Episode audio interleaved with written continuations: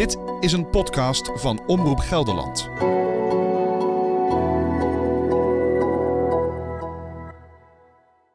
Wat voorafging in de dood van Robert.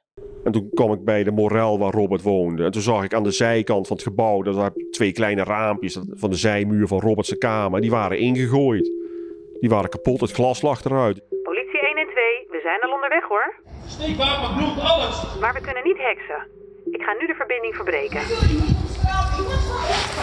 Ik neem het even op, want ik wil... Dat, dat, ja, we wonen hier vlakbij, joh. Hij, hij wou nog leven, die jongen. Het rammelt aan alle kanten, het klopt van geen kant. Hij zei toen... Uh... Ja, niet schrikken, jongen. Maar Robert is dood. Er komt dus geen toelichting.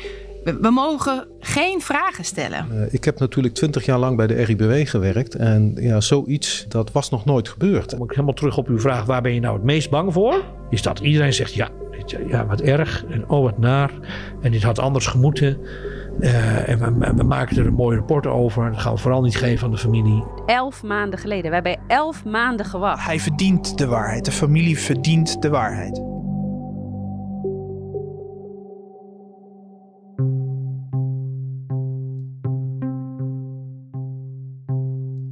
Sinds onze laatste aflevering wachten we op het onderzoek van de medisch officier van het Openbaar Ministerie. Tot nu toe is er niemand strafrechtelijk vervolgd voor de dood van Robert. En die medisch officier onderzoekt of instanties verwijtbaar hebben gehandeld. Het is inmiddels bijna drie jaar na Roberts dood. En we horen dat dat laatste rapport nu wel heel binnenkort gaat komen. Tijd om even terug te kijken. Wat weten we? één. Robert overleed op een dag dat hij heel erg verward was. Zo verward dat hij door de crisisdienst Pro Persona werd onderzocht... en besloten werd dat hij de volgende dag zou worden opgenomen. Maar zover kwam het niet. twee. Roberts toestand verslechterde die avond snel. Op één moment raakte hij in worsteling met een begeleider. Samen vielen ze van de trap. Zorgmedewerkers probeerden Robert in bedwang te houden tot de politie kwam. Alleen die liet op zich wachten... In de meldkamer ging het die avond vreselijk mis. Het duurde meer dan een half uur en vijf telefoontjes voordat de politie ter plaatse was. vier. Niet lang daarna overleed Robert aan een hartstilstand. Conclusie van het O M was dat Robert overleed door zuurstoftekort. Door een combinatie van opwinding, wellicht drugs of medicijnen in zijn bloed... en verstikking doordat hij te lang tegen de grond is gedrukt. Kan je voor dit fatale incident iemand strafrechtelijk vervolgen? Nee, concludeerde het O M. Het was zelfverdediging. Maar dan blijven er een paar indirecte vragen over. Zijn de zorginstanties die avond en in aanloop naar het incident nalatig geweest? Roberts ouders waarschuwden al maanden tevergeefs dat het niet goed ging met hun zoon. Een medisch officier van justitie boog zich over die vragen. Voordat we daar meer over horen... Eerst terug naar Roberts ouders. Je luistert naar De Dood van Robert. Een podcast over hoe een verwarde jonge man omkwam in een zorginstelling. Van Jenda Terpstra en van mij, Ellen Kamphorst. Dit is aflevering zes. Verliezers.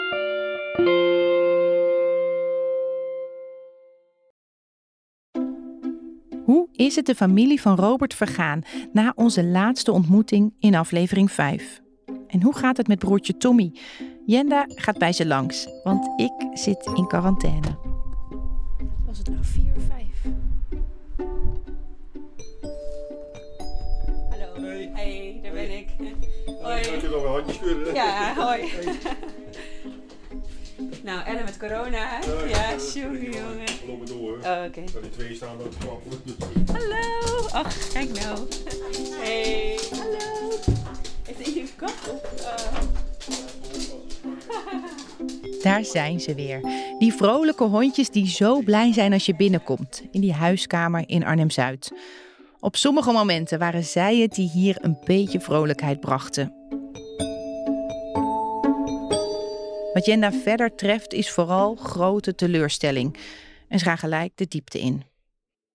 Ja, ze, ze willen niks eigenlijk hè, bij, bij het R I B W. Dat, uh, die zijn op slot gegaan gelijk. Ja. En zo is het van het begin af aan. Eigenlijk dat is hun tactiek geweest gewoon. Hè, om het zo... Uh, want ze zijn gewoon ontzettend slim daar bij het R I B W. Dat ze dat op die manier... Ze weten precies hoe ze, hoe, hoe ze ja, hè, de zaak aan moeten pakken. En hoe ze met dingen om moeten gaan. Toen Robert nog leefde, kwamen zijn ouders vaak langs bij de R I B W. De zorginstelling waar hij woonde. Maar na zijn dood gingen de deuren dicht en verstomde het gesprek. Daarvoor in de plaats kwam onbegrip. Het protocol wordt gevolgd. Dus we moeten dit onderzoeken, we moeten dat onderzoeken. Maar... En dan zijn er dingen onderzocht. En dan wordt de conclusie, ja, dit en dit en dit is fout. Maar, maar er wordt niks gedaan. Er, er, is, er is geen vervolg. Zo is, is eigenlijk alles eigenlijk. Wij zijn ja, ontzettend teleurgesteld. Roberts Filipijnse moeder Cecilia was graag in gesprek gegaan met de begeleiders die die avond werkten. Maar dat is nog niet gelukt. Ze hadden ergens nog gehoopt iets van de zorgmedewerkers die met Robert werkten te horen. Ja, we hebben helemaal niks van gehoord. Voor, voor, voor beter of zo, of, of wat, op belangstelling voor, voor onze, onze zoon. We hebben helemaal, uh, ja, we hebben helemaal niks. En, en dat, is de, dat is gewoon die pijn. Dat, ja, dat is echt heel pijn. Dat, dat, dat, dat, dat teleurstelling, dat... Uh, ja... Ik, ik, ik vergeven, maar, maar de gerechtigheid, wij willen alleen maar gerechtigheid. Dat is toch normaal? En wat was voor jou, voor jullie gerechtigheid geweest? Ja, als, als, als, ze, als ze degene die, die fout zijn geweest en wat heeft bijgedragen aan het overlijden van Robert, toe zouden geven en, en ook een, een, een ja... een, een represaille, of hoe je ook moet noemen, zou krijgen voor, voor, voor de fouten die ze gemaakt hebben. Roberts ouders hebben sterk het gevoel dat er alleen wat leermomenten uit zijn dood worden getrokken, maar dat niemand uiteindelijk verantwoordelijkheid neemt. En dat voelt oneerlijk. Wij zijn gewoon te klein. Hè? Robert is toch al dood. En wij, wij doen er gewoon niet toe. En die instantie, ja... Het lijkt wel of ze niet durven. Of, of, of ze dat te groot vinden. Of gewoon niet durven om, om tegen die instanties daar echt tegen in te gaan. Ik weet niet wat het is, maar... We zijn drie jaar verder. Je, wij zijn op een gegeven moment ook een beetje... Je bent een beetje op. Om, omdat ja, de onderzoeken lopen. Nog kon je zelf ook niet veel doen. En je, en je, en je wil maar afwachten, afwachten. Dat je niet dingen verpest. Mocht er toch nog kans zijn op dat er een rechtszaak was gekomen... Wij, wij, wij, le- wij moeten hiermee leven. Wij kunnen niet afhaken. Hè? Dat, dat, wat moet je dan? Ik kan niet zeggen, nou, laat maar zitten, dan, dat was het. Oké, okay, Robert, doei. Dat, dat, dat, dat kan ik niet. Ja, jij ook niet. Wachten dus. Lang wachten. De zolderkamer is nog altijd het domein van broertje Tommy. Jenne gaat eens kijken hoe het nu met hem gaat.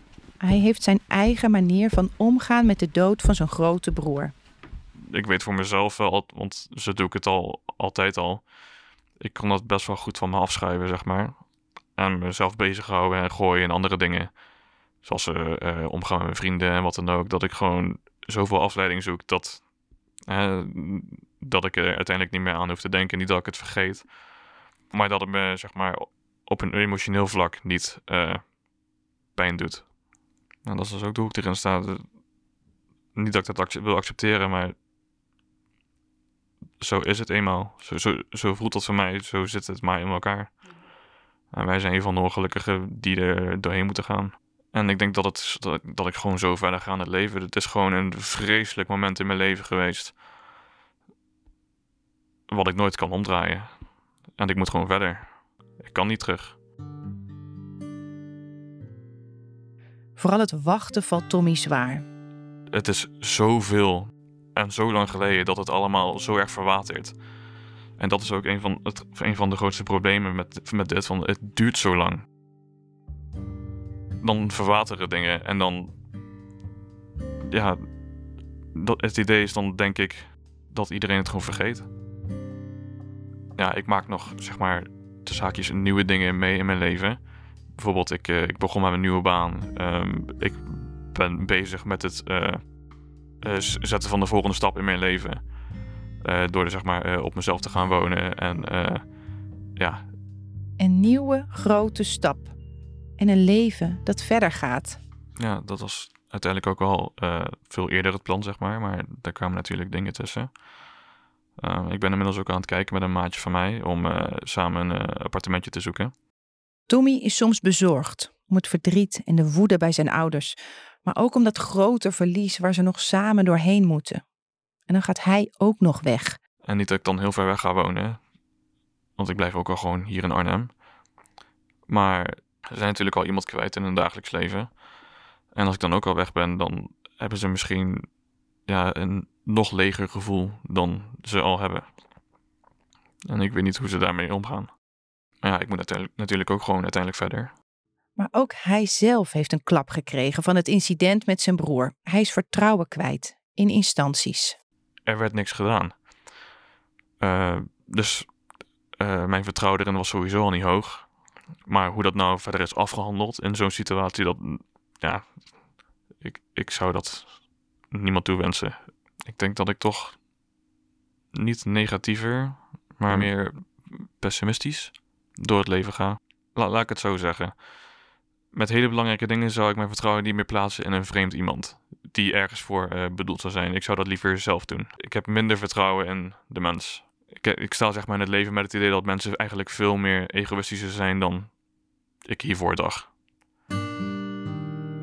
Jenda laat het huis van Roberts ouders achter zich en gaat de wijk in. Op zoek naar Roberts beste vriend, Tim. Toen Tim en ik elkaar in aflevering één ontmoetten, stond hij te wachten op mij bij de skatebaan. Vlakbij het ouderlijk huis van Robert. Deze keer hebben we afgesproken in een winkelcentrum waar hij en Robert tijdens de pauze vaak stiekem iets lekkers gingen halen. Hey, hallo. Hi. Hey, goed. Ja, ik moet even kijken of ik je nog herkende. Het is, uh, het is even wat anders. Ik heb ja. haar, uh... Je hebt je haar eraf, hè? Tim heeft zijn lange paardenstaart gedoneerd aan het goede doel. vijfenvijftig centimeter doneren. Oh, echt? Uh, Ondertussen wandelen we door het overdekte winkelcentrum. We zaten hier, uh, we zaten hier in de buurt op school, op het Olympus College. We, we mochten tijdens de lunch eigenlijk niet van het schoolplein af. Maar uh, vlugge jongens als dat we waren, uh, deden we dat wel gewoon. Snel op het fietsje, snel naar Kronenburg. Wat haalden jullie dan? Hamkaasgezandjes, frikandellenbroodjes, energiedrankjes, snoepgoed, chips. Van die, van die snoepreepjes, een soort van lange jans met, uh, met zuurpoeder in. Tim leidt me de roltrap af. Door een winderige parkeergarage naar een vies beschut plekje. Maar dit is de plek waar, uh, waar we onszelf veilig voelden. En wat we dan deden was, van, nou, dan haalden we wat we nodig hadden en dan gingen we gewoon in de parkeergarage zitten. Even je, je, je broodje eten, je energiedrankje drinken en dan uh, weer terug naar school. In de jeugd van Tim was zijn vriend Robert er meestal. Nu, drie jaar na diens dood, denkt Tim nog geregeld aan hem. Mijn belangrijkste vraag voor hem, als zijn vriend een leermoment is geworden, wat heeft hij dan geleerd? Als Robert een... Uh... niks meer en niks minder is dan een leermoment, is het enige wat ik geleerd heb dat de wereld een oneerlijke plek is. En dat uh, de prijs van, van lessen zoals deze uh, veel hoger is dan uh, wat het moet gaan opleveren. Heeft het veel indruk op je gemaakt? Ja, ja het heeft wel echt heel veel indruk op me gemaakt. Uh, de situatie is, is verrot, hè, tot, tot, tot de kern. Uh, maar om het dan uh, zo oneerlijk Uh, op, te, hè, op te pakken, daar baal ik van. Dat moet gewoon echt niet. Ik bedoel, ervaar even, zeg gewoon wat je fout hebt gedaan. Zeg gewoon wat fout is gegaan. Uh, pak gewoon je verantwoordelijkheid. Zeg, zeg gewoon hoe het is.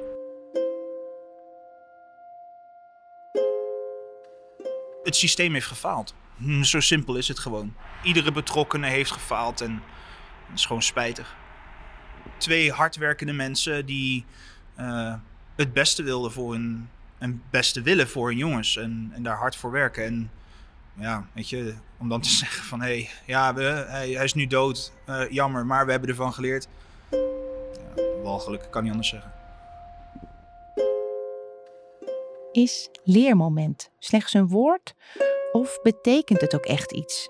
Komt er echt verandering? Jenda neemt afscheid van Tim en rijdt door naar de politie in Apeldoorn. Een enorm gebouw met daarnaast een nieuwe meldkamer van Oost-Nederland. We mogen op de koffie bij Niels Nijman. Hij gaat ons uitleggen wat er na de dood van Robert is gedaan met de lessen. En dat is veel meer dan wij hadden vermoed. Nog net. Hallo. Ik heb een afspraak met Niels Nijman. Ja, ik ben van Omroep Gelderland. Ja, ja, klopt. Ja, zeker. Ik ben een beetje vroeg hoor, dus... Uh... Na het incident vroegen Jenda en ik ook al eens of ze ons wilden uitleggen wat er die avond misging. We waren niet welkom, maar nu wel. Ja, ik ben Niels Nijman. Ik ben uh, sectorhoofd van de dienst regionaal operationeel centrum in uh, Oost-Nederland. Dat betekent de dienst waar de meldkamers van de politie onder vallen. Na Roberts dood kwam de politie naar buiten met een opvallend open en kritisch rapport, waarin ze hun eigen fouten van die avond analyseerden. Dat hoorde je in aflevering drie. Nog even in het kort. Ondanks vijf telefoontjes naar de meldkamer kwam de politie pas na een half uur. De centralist zette de prio's niet goed, bleek achteraf. Het was een inschattingsfout, mede omdat de telefoontjes uit een zorginstelling kwamen. Er was verwarring over of de instelling niet zelf voor haar cliënten moest zorgen. In de meldkamer bleek sprake van een soort moeheid rondom verwarde personen. Dus um, nou, dat is eigenlijk wat daar uit het onderzoek kwam. En er zitten een aantal leerpunten in waar wij uh, heel serieus mee aan de slag zijn gegaan. Want dit, dit uh, voorval heeft ontzettend veel impact gehad. Allereerst natuurlijk op de ouders en de familieleden van Robert. Ook op de mensen die in die instelling hebben gewerkt en niet het gevoel hadden dat wij er direct voor ze waren toen ze ons wel nodig hadden. Maar ook voor de politie, voor de mensen die daar werkten en zeg maar onze processen. Dus we hebben ook enorm veel uit deze situatie gehaald waar we later nog, uh, tot eigenlijk tot op de dag van vandaag nog over praten. Uh, en waarom we daar open over zijn. Ja, wij zijn een lerende organisatie. Wij worden elke dag geconfronteerd met best wel ingrijpende gebeurtenissen. En dan is het heel belangrijk dat je daarvan blijft leren. Um, en wij hebben daarin niks te verbergen. We zijn een maatschappelijke organisatie. We moeten dat gewoon transparant doen. En we vonden vooral ook dat de ouders van Robert daar recht op hadden. Dit is precies de houding waar we twee jaar geleden op hoopten. Bij de politie en bij de zorginstellingen. Waar zij de poorten stijf dicht houden, kijkt de politie nu naar zichzelf en deelt de lessen met de maatschappij. Ja, en dan naar de leerpunten. Wat zijn de dingen die jullie nu dagelijks of nou, in de praktijk veranderd hebben? Ja, dat zijn er eigenlijk best wel heel veel. Um, nou, zoals je zegt, er is een rapport ook gewoon gepubliceerd over de leerpunten. Dat rapport dat nemen we met elke nieuwe centralist die bij ons komt werken door. Ze krijgen dat ook doorgestuurd om te leren van wat, hoe cruciaal is zo'n beslissing die je neemt. Mm. En hoe belangrijk het, is het ook dat als je iets belooft, dat je dat ook nakomt. Maar hoe belangrijk is het ook bijvoorbeeld dat voor een niveau je de melding meegeeft. We hebben diverse niveaus. Hè. Je hebt een prioriteit één melding, dan moet je direct naartoe. Maar het kan ook een prioriteit twee of drie melding zijn. En dat zijn cruciale beslissingen, ook in dit soort incidenten. Nou, daarnaast uh, worden centralisten uh, die al bij ons werken opgeleid hoe om te gaan met uh, dit soort situaties. Met meldingen over personen met uh, verward gedrag. Uh, op deze instelling zat er een afspraak op locatie, zoals wij dat noemen. Dat is een afspraak die wij maken, zodat als er een melding komt van zo'n instelling, dat onze centralist direct ziet wat wij daarmee moeten doen. Um, in deze situatie hebben we gezien dat die afspraak veel te lang was. Dus dat het heel moeilijk was om in de korte tijd die je hebt, uh, daaruit te filteren wat, wat je precies moet doen. Nou, we hebben al die afspraken op locatie uh, herschreven naar aanleiding van de, dit voorval. We hebben met de basisteams, dus de politieteams uh, binnen onze eenheid, hebben we afgesproken dat zij met instellingen zoals de R I B W uh, afspraken maken over hoe gaan we om met situaties waarbij we moeten samenwerken. Um, en we hebben alle politiemedewerkers, ook van de basisteams, die krijgen een cursus hoe ga je om met uh, personen uh, en met meldingen uh, vanuit deze instellingen. Dus dat is wat we uh, nu doen. Uh, en met de R I B W hebben we specifiek ook uh, uh, afspraken gemaakt over hoe we gaan samenwerken bij dergelijke incidenten. Een ander heel belangrijk uh, leerpunt is dat wij um, de afspraken hebben gemaakt met instellingen dat als zij een verzoek uh, bij ons indienen voor een noodsituatie, dat zij dan inschatten dat het een noodsituatie is en dat wij direct komen. En dat als wij het daar niet mee eens zijn, dat we daar achteraf Uh, met elkaar over in gesprek gaan. Dus niet meer uh, op basis van de inschatting aan de voorkant. Maar dat heeft, heeft waarschijnlijk enorme impact ook. Want dat betekent dat je veel vaker moet uitdrukken. Ja, dat heeft echt enorme impact. En dat is inmiddels ook landelijk afgesproken. Dus de situatie in Wageningen heeft ertoe geleid dat we dit in het protocol hebben opgenomen en landelijk inmiddels hebben afgesproken met elkaar. Um, Maar ik ben daar wel heel erg voor. Uh, want dat betekent dat je niet in het heet van de strijd zo'n discussie met elkaar aangaat. En dat zo'n situatie zich niet nog een keer kan voordoen. Uh, en dat je achteraf met elkaar kijkt, was dit nou echt nodig? En dat is natuurlijk veel duurzamer om op dat moment met elkaar goed over te praten. Dit maakt indruk op ons. Roberts dood heeft als leermoment bij de politie dus heel wat in gang gezet. Er is landelijk echt iets veranderd. Dan is er nieuws. Jenda belt me. Het laatste onderzoek is er. Er wordt niemand vervolgd. Er wordt geen enkele instelling vervolgd. Oh, en zeggen ze ook waarom niet? Nou ja, als ze niet vervolgd worden, dan zullen ze wel niks verkeerd hebben gedaan, hè? Dus dan is het gewoon vette pech of zo, weet je? Dan voelt het helemaal zo zinloos, toch? Ja, dat is precies wat uh, Roberts vader zegt. Het is net alsof we gewoon weer terug zijn drie jaar in de tijd. Al weet je dat natuurlijk niet. Het wil natuurlijk niet zeggen dat er niks verandert. Och jee zeg. Ja. Maar toch voelt het wel... Het wil natuurlijk niet zeggen dat als ze niet vervolgd worden... dat er geen fouten zijn gemaakt, hè?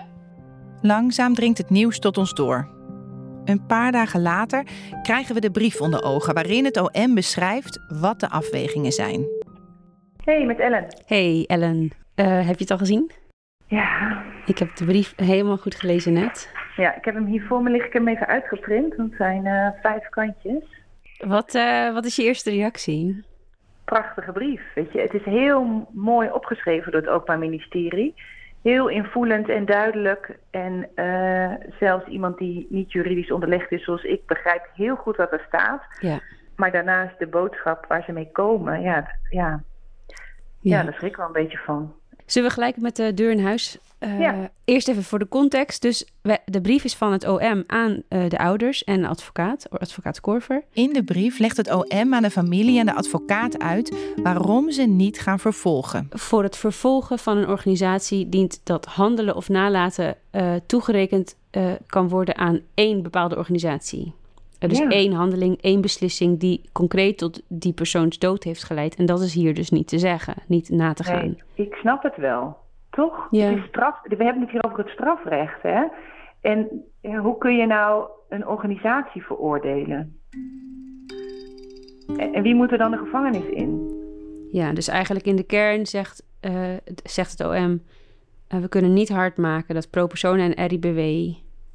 Uh, verband, dat het hun handelen verband heeft gehouden met het overlijden van Robert. Er is geen kausaal verband. Ja. Strafrechtelijke um, vervolging van een falend zorgsysteem is onmogelijk. Je kan ja. het systeem niet veroordelen. Maar dat het faalt is wel helder. In de brief is het O M wel opvallend kritisch naar Pro Persona. De crisisdienst heeft tot het einde toe geweigerd om mee te werken aan het onderzoek. En heeft nauwelijks informatie met het O M en de ouders gedeeld. Zij doen een beroep op het medisch beroepsgeheim. En het O M is daar heel kritisch op. Ja, even kijken. Ik zal even een stukje voorlezen. Het ligt voor de hand dat Robert toestemming gegeven zou hebben... voor de inzage in zijn medisch dossier. In het kader van de waarheidsvinding is voor het O M van groot belang... dat zij kennis nemen van de relevante delen van het medisch dossier. En daarnaast hebben ook nabestaanden recht op informatie. En nabestaanden hebben ook vanuit het oogpunt van medemenselijkheid ook recht om gehoord te worden en op invoelende wijze bejegend worden. De opstelling van Pro Persona en de beslissing om het beroepsgeheim niet te doorbreken heeft ook bij de zaaksofficieren tot onbegrip geleid. Een behoorlijke veeg uit de pan dus. We willen een beetje meer uitleg. Op naar het O M. Nee, nog niet. Nog niet? Wil je koffie of thee uh, of ja, iets anders? Koffie. Lekker. Koffie, maar ja. gewoon... Uh, uh, gewoon, gewoon uh. We hebben een afspraak met de persofficier. Dezelfde als in aflevering vijf. Mijn naam is Menno Hoekstra. Ik ben persofficier bij het Openbaar Ministerie Oost-Nederland. En Ellen en ik zaten hier, nou wat zal het zijn, anderhalf jaar geleden. Er is een nieuw onderzoek verschenen. Uh, ja, waar is dat uh, onderzoek, waar ging dat om? Er is onderzocht um, of, of de instellingen, dus ofwel R I B W ofwel Pro Persona... of daar uh, een rechtstreeks gevolg tussen, tussen bepaalde handelingen... of bepaald nalaten in de plaatsing of verzorging van Robert... Uh, of daar een kausaal verband is uh, met zijn overlijden. En de conclusie is dat uh, dat causale verband, zo'n kausaal verband, dat dat uh, niet uh, aanwezig is. Met andere woorden, de officier zegt niet dat er geen fouten zijn gemaakt. Maar wel dat je niet kunt zeggen dat Robert dood is door die of die handeling of door die of die persoon. Ja, wij gaan als Openbaar Ministerie niet over uh, de kwaliteit van zorg. Hè? Dus niet de hele keten uh, aan, aan zorg die, uh, die bij Pro Persona en bij R I B W Wageningen aan de orde was. Als Openbaar Ministerie hebben we puur gekeken naar: is er gehandeld, is er nagelaten? Um, En heeft dat in strafrechtelijke zin een verband met de dood van Robert? Dat is natuurlijk een beperkt kader dan als je naar de kwaliteit van zorg kijkt. Het O M heeft met de ouders te doen, maar kan ze niet verder helpen. Dus we hebben met die brief uh, aan de ouders wel duidelijk willen maken uh, dat, uh, dat wij hun, hun pijn begrijpen. Dat we ook wel begrijpen dat er uh, uh, in de zorg, uh, als je kijkt over de totale keten, hè, dat... Uh, Dat volgens mij iedereen het wel over eens was dat hij in ieder geval in de laatste, uh, laatste periode op de verkeerde plek zat. Um, maar dat dat strafrechtelijk niet tot consequenties zal leiden in ons, uh, in, in, is onze conclusie. Maar we hebben met die brief um, duidelijk willen maken dat we daarnaar hebben gekeken, naar al die aspecten. Dan even naar de kritiek. Uh, er staat wel ook een uh, redelijke grote passage in over Pro Persona. Mm. En over de rol die zij hebben gespeeld of altijd niet hebben gespeeld, doordat zij geen medische gegevens hebben gedeeld. Nou, Pro Persona heeft wel, um, uh, heeft, uh, wel uh, gegevens verstrekt, maar heeft niet uh, alle gegevens uh, willen verstrekken. Um, met een beroep op medisch verschoningsrecht. En dat recht, dat is op zichzelf een heel belangrijk recht. He, als patiënt moet je ook gewoon weten dat als je naar een zorginstelling gaat, dat je spreekt met artsen, dat dat tussen jou en de arts blijft. Maar wat het O M in dit onderzoek, wat zich natuurlijk gericht heeft op de instelling zelf, Uh, en vanuit de gedachte dat Robert ook, als hij nog had geleefd, zelf had willen geweten hoe het zo fout had kunnen gaan, he, waardoor hij uiteindelijk uh, is overleden. Dat je vanuit die gedachte het Openbaar Ministerie, Um, de zaaksofficier, meer in het bijzonder, daar toch wel wat frustratie aan heeft overgehouden. Heeft het O M geen manier om zo'n zorgorganisatie um, te dwingen om openheid van zaken te geven? Uiteindelijk is het aan de, uh, een rechter om te beoordelen uh, of een, uh, of een, of een, uh, een zorginstelling uh, terecht een beroep doet op het uh, medisch verschoningsrecht.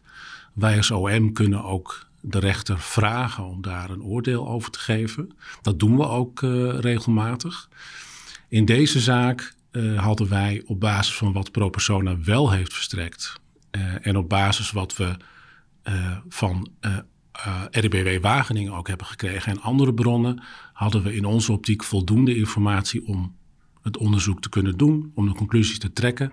En vonden we het in deze zaak niet nodig om de rechter te vragen om daar een oordeel over te geven. Niet nodig voor de strafzaak, maar de familie had het dossier natuurlijk graag willen hebben. Voor het O M is nu ook het derde en laatste onderzoek afgerond.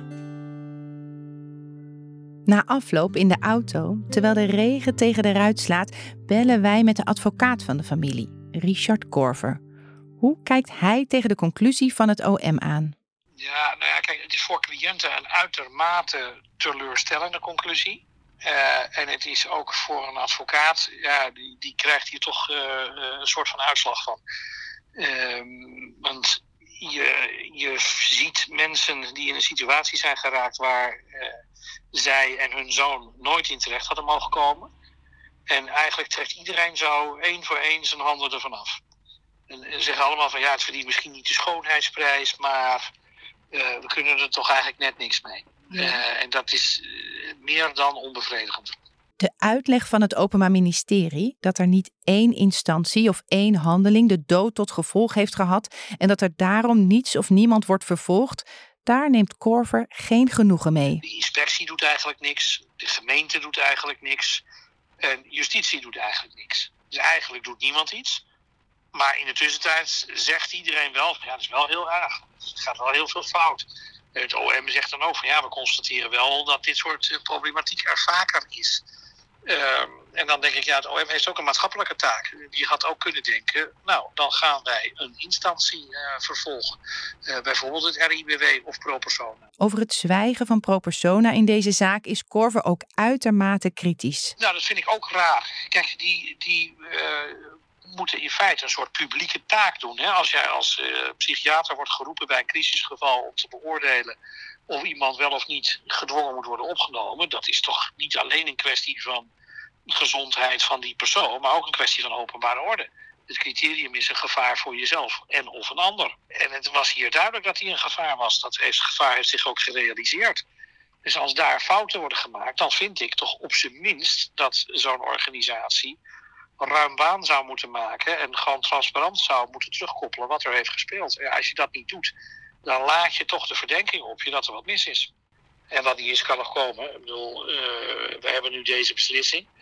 Uh, mijn cliënten die moeten hier wel echt even van bijkomen en gaan bovendien met de komende feestdagen uh, nou ja, eigenlijk een nare tijd tegemoet. Dus ik heb met hun afgesproken dat ik volgend jaar, uh, en dan bedoel ik ergens op januari, met ze gaan zitten en de verschillende mogelijkheden gaan bespreken. Mogelijkheden bespreken. Dat betekent dat er misschien toch een zaak komt voor het medisch tuchtrecht bijvoorbeeld. Dan wordt er gekeken of een zorgverlener volgens de professionele standaard heeft gehandeld. Of wellicht een civiele procedure, waarin niet de staat, maar de ouders instanties verantwoordelijk houden voor de dood van Robert. Voor Roberts familie is dit heel belangrijk. Zij kunnen eigenlijk niet doorgaan met hun leven terwijl er eigenlijk niemand ter verantwoording is. We hebben natuurlijk weer reactie gevraagd aan R I B W en Pro Persona op dit laatste onderzoek. Een woordvoerder van het R I B W schrijft: wij hebben van het O M vernomen dat zij heeft onderzocht of wij strafbaar gehandeld hebben.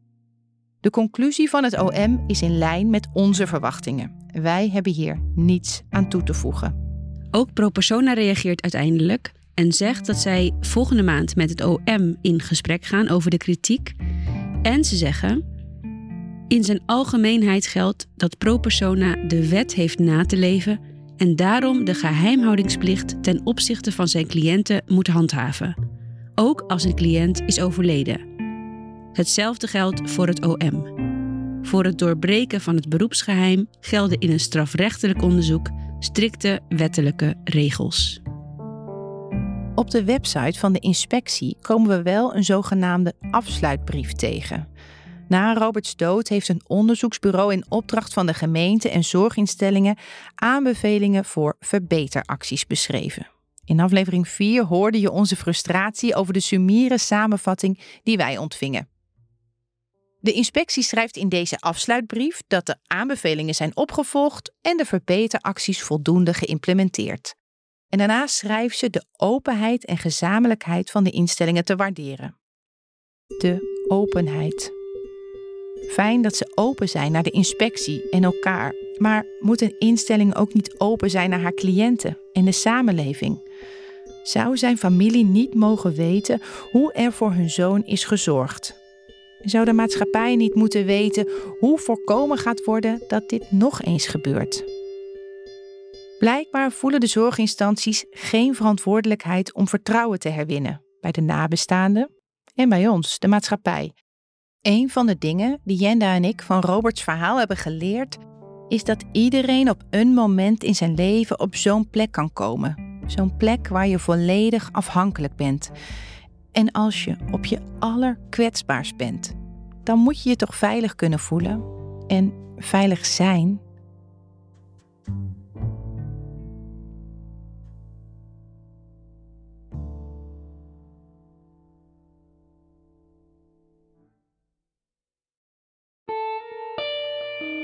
Hier eindigt onze reis naar de dood van Robert.